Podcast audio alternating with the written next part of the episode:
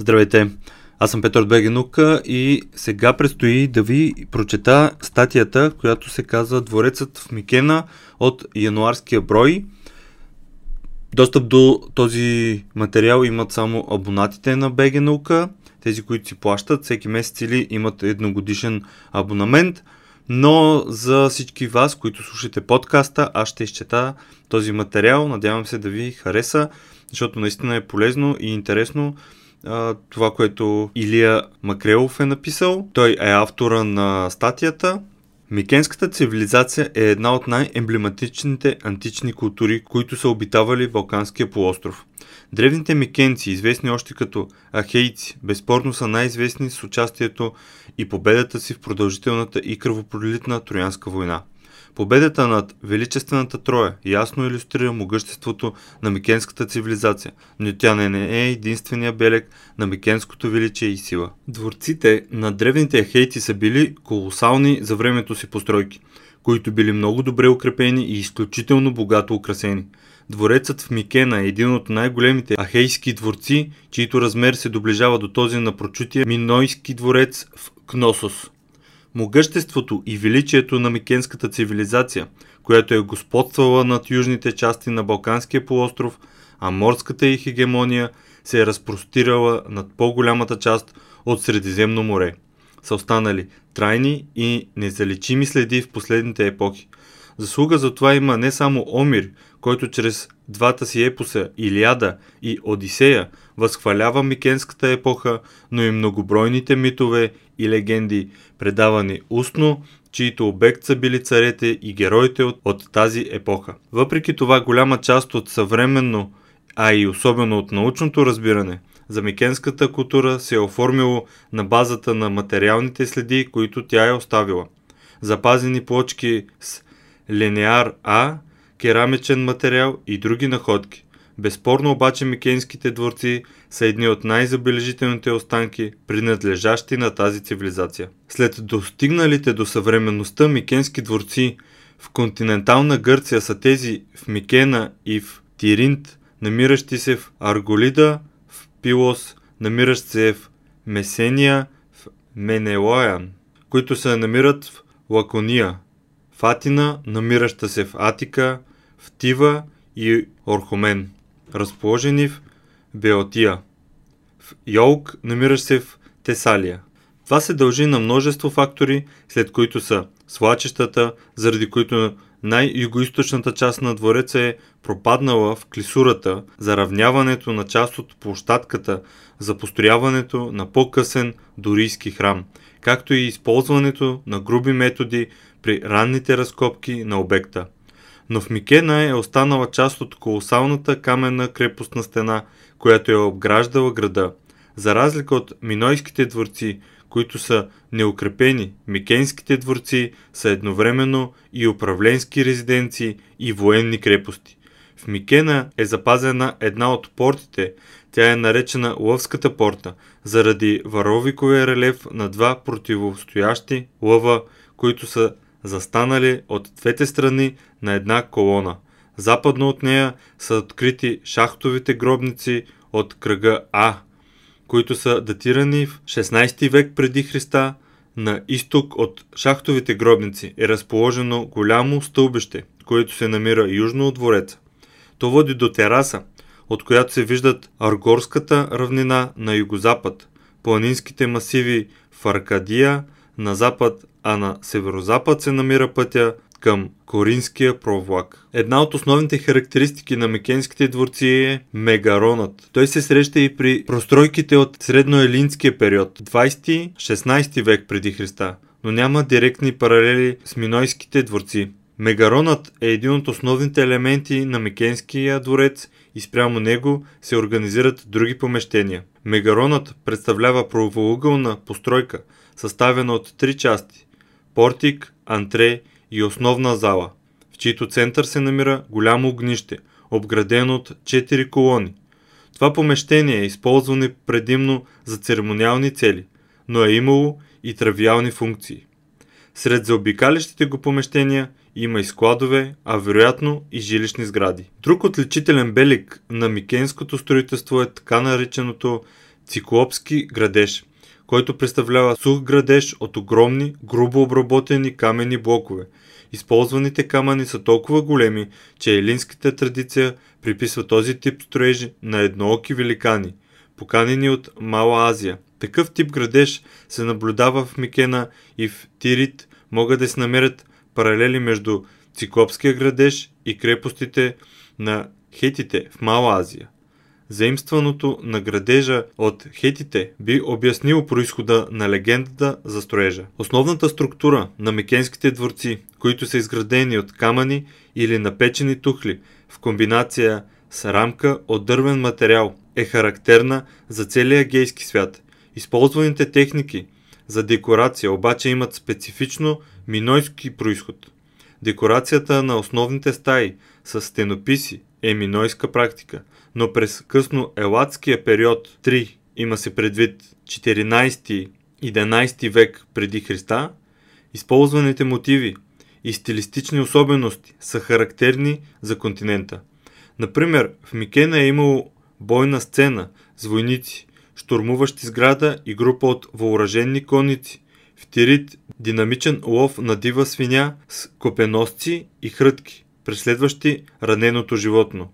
В Пилос лъвове, грифони, фриз от кучета, музикант с лира и битка между микенски войни и облечени в кожи варвари. Декоративно използване на гипс или дърворезба за подовете и облицовки на входовете е друга характерна черта на минойската архитектура, освоена от микенските майстори. По-често обаче подовете се изработват от гипс, отцветен в различни цветове. Срещат се също и минойски мотиви, като делфини и октоподи, но в характерната за микенското изкуство стилизирана форма. Обикновено микенските цитадели не са само царски резиденции, а и военни крепости, която определя до голяма степен тяхната архитектура. В дворците в Микена и Тиринт е оставено значително по площ застроено място с цел в случай на нападение или друга опасност. В града могат да се настанят подкрепление или други хора, населяващи околността на крепостта. Поради същите съображения, цитаделите разполагат стайни проходи, водещи до цистерни за вода. В мирно време по-голямата част от населението е живяло извън града, показател за което са гробищата открити извън крепостната стена на Микена. Структурата на двореца в Микена е подобна на структурата на този в Пилос. Той е съставен от поредица от портици и малки дворове, водещи до внушителен мегарон. Вероятно е имал ранен дворец, синхронен с шахтовите гробници от кръг А, 16 век преди Христа, които са погребвани микенски вождове. Сред останките на Микена се разграничават поне два периода на строителство и вероятно е имал сграда, предшестваща крепостната стена. Някои от изследователите на двореца предполагат, че в този по-ранен период е имало мегарон, намиращ се близо до върха на хълма, на мястото, където по-късно се разполага северо-западната част на късния дворец. Възможно е на това място да е имало сграда, която в литературата се интерпретира като дворец или храм от времето на шахтовите гробници нататък. За да се придобие представа относно тази ранна сграда, тя трябва да се сравни с двореца в Меналоян, близо до Спарта. Там е имало селище от по-ранен етап на микенската цивилизация, което е изоставено около средата на 14 век преди Христа. Сградата е с квадратна форма и дължина 20 метра, а в центъра се намира мегарон. Той има характерна правоъгълна форма и е съставен от три части – портик, антре и основна зала. Центъра на залата вероятно се е разполагало огнище, а до стената вдясно от входа може би е имало трон – около всяка от двете страни на Мегарона има коридор, осигуряващ достъп до обграждащите го стаи, а зад основната зала се намира складово помещение с външен достъп. Постройки от този тип са били строени в повече микенски центрове, като Микена, Тиринт, Аргос, Пилос, Атина, Тива, Орхомейн и Йолк. Останките от двореца в Микена, видими днес, показват следи от повторно застрояване вследствие на мащабно подравняване и терасиране на терена, необходими за построяването на колосални сгради. Реконструкцията на първия по-ранен дворец е много трудна.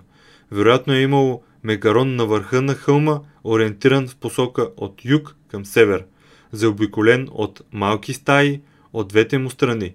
Вероятно от Акропола до него се е стигал по път, който е обикалял северната, западна и южна страна на хълма. Реконструкцията на втория дворец е по-лесна, поради наличието на повече останки.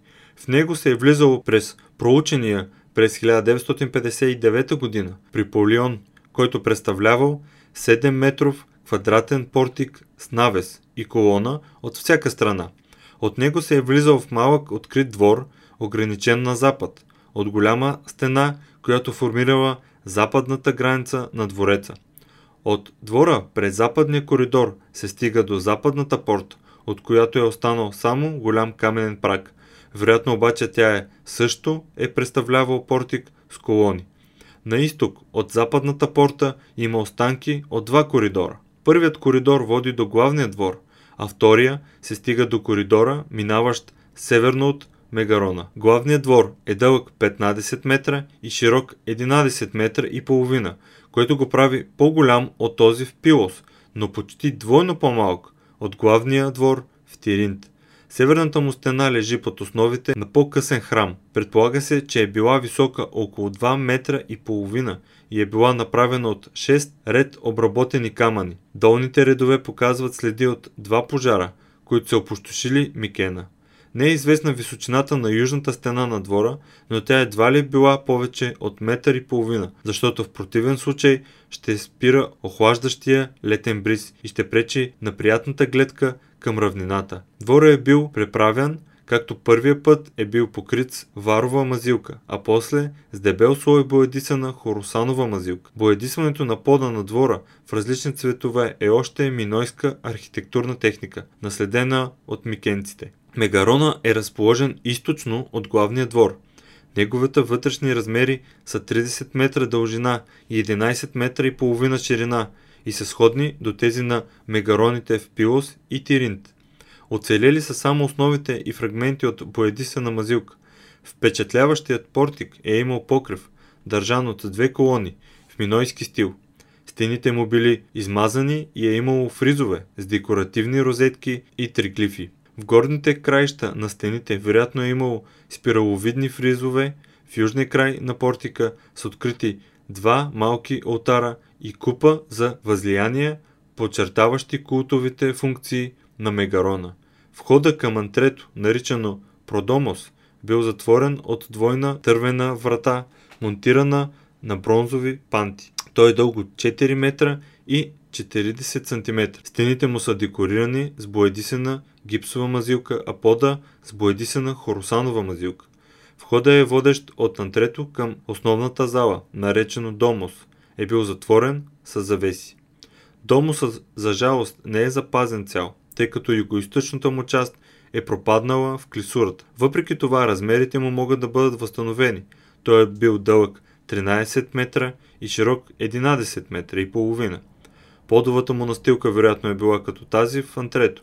Пода е бил периодично преработван, защото се разграничават четири слоя от хоросанови замазки. Пожара, който е разрушил сградата, е повредил и фреските, но се забелязва, че те са съдържали бойни сцени с войници, заедно с техните оръженосци, коне и колесници, и жените им, наблюдаващи ги от цитаделата. В центъра на домуса се е намирало огнището, което има диаметър 3 метра и 70 см и е декорирано телизирани пламъци отстрани. Четирите колони, които го обграждали, били обикновени в бронз, които ги предпазва от изгаране в случай на инцидент с огнището. Въпреки, че няма следи от трон, се предполага, че такъв се помещало в южната част на залата, дясно от входа. Колоните са високи по 4 метра и половина. Предполага се, че постройката е била едноетажна и вероятно е имала прозорец на тавана, през който се влиза светлина и излиза дима от огъня. И е възможно и наличието на комин.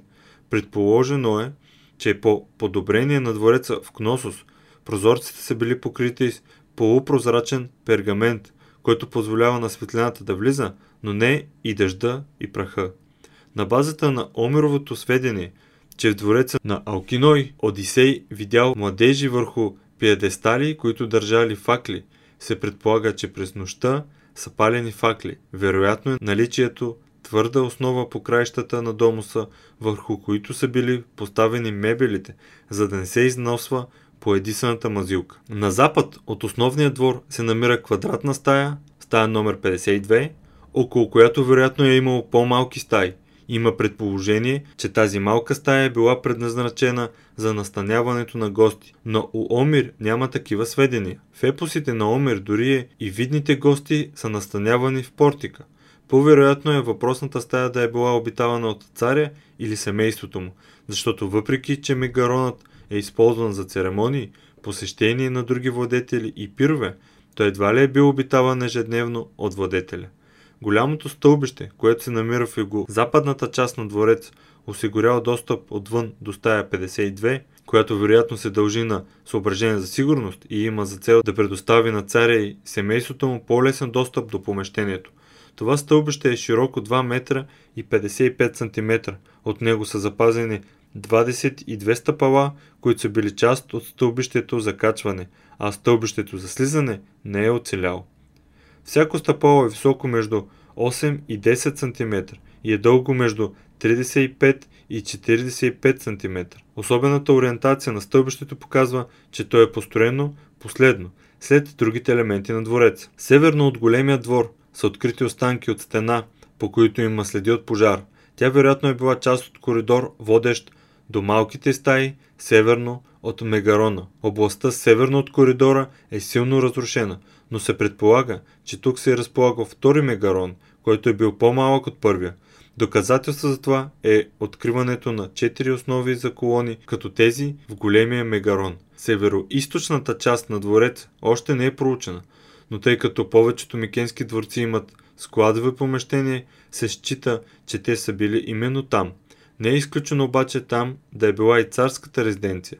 На изток от двореца се намира друга масивна сграда, така наречената къща на колоните. Входът и е бил от северната страна.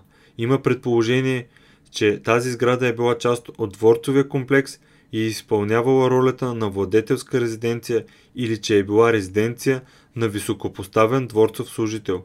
Входа води към централен двор, дълъг 15 метра и широк 12 метра. Този двор е обграден с колони от западната, северната и източната си страна, заради което къщата е получил името си от съвременните изследователи.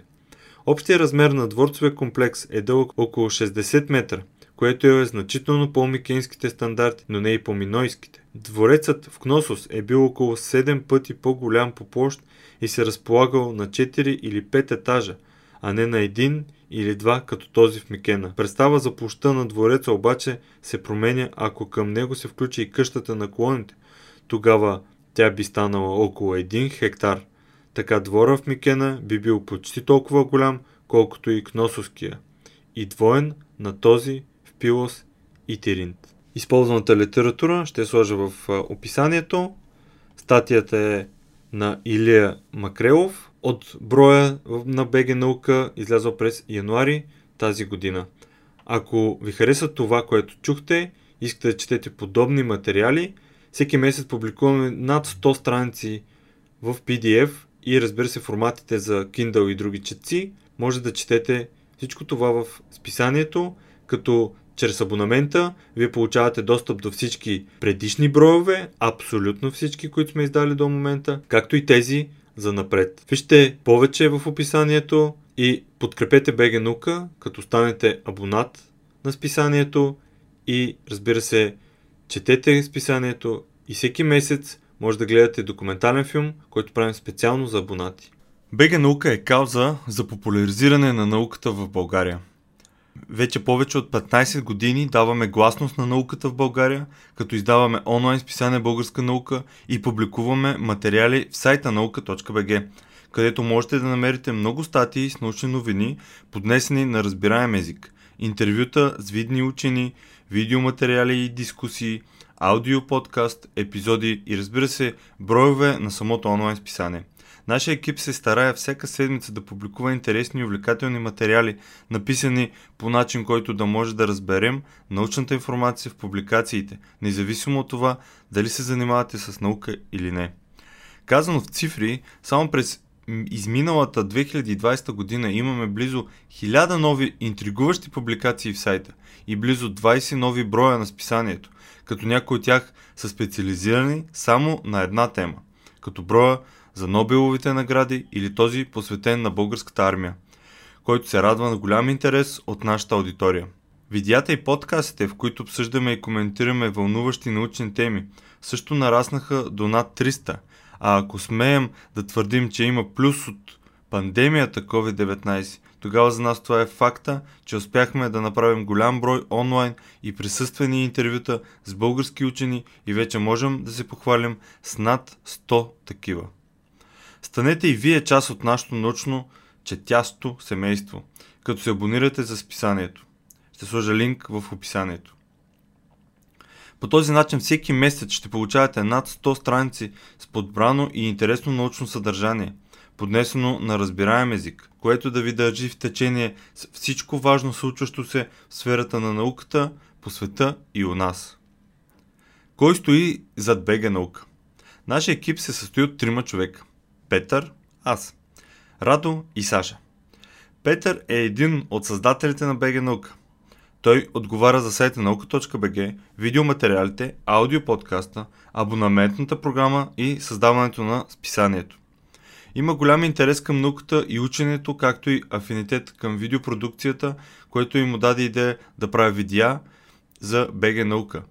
Той е голям ентусиаст за разпространението на научната информация, затова и се старае да го прави при всяка възможност, която му се отдаде. Понякога в ентусиазма си да сподели нещо избързва и допуска правописни грешки, та ако нещо такова ви хване окото, значи той нещо е объркал, докато добронамерено е бързал да го сподели с всички. Така е. Наистина, потвърждавам, това е написано. Радо е ценен автор на списание Българска наука още от самото му създаване през 2005-2006 година. Има огромен интерес към историята и през годините е бил автор в списание Военна история, както и сценарист в документалните филми на БГ Наука на Нож от 2012 и Трагедия и слава 2013 година, направени по повод 100 годишнините от Балканските войни. Той е автор на книгата Във вихара на Великата война, издаден 2019 година, а в момента отговаря за съдържанието в сайта на и всички текстове, публикувани в списанието, първо минават редакцията на Радо. Саша е движещата сила зад магазина Купи наука. Купинаука.com Това означава, че тя се грижи и подбира кои продукти да се предлагат в магазина, винаги е на линия за почитателите му в социалните мрежи, създава снимков материал на продуктите, отговаря за рекламите и се грижи всичко да върви гладко в процеса на изпращане на поръчките – всички тези задачи са жизненно важни за съществуването на списание Българска наука, защото онлайн магазина Купи наука е създаден с цел финансово да подпомага и издържа списанието и всички проекти на БГ наука. Какво предлагам в магазина и как изглежда той, може да разберете като влезете в kupinauka.com и разбира се, последвате Facebook и Instagram на онлайн магазина. Благодаря, че изслушахте това и ще се радвам да се абонирате, да видите списанието, да видите онлайн магазина и вярвам, че не едно, а много от нещата ще ви харесат. Благодаря и до нови срещи!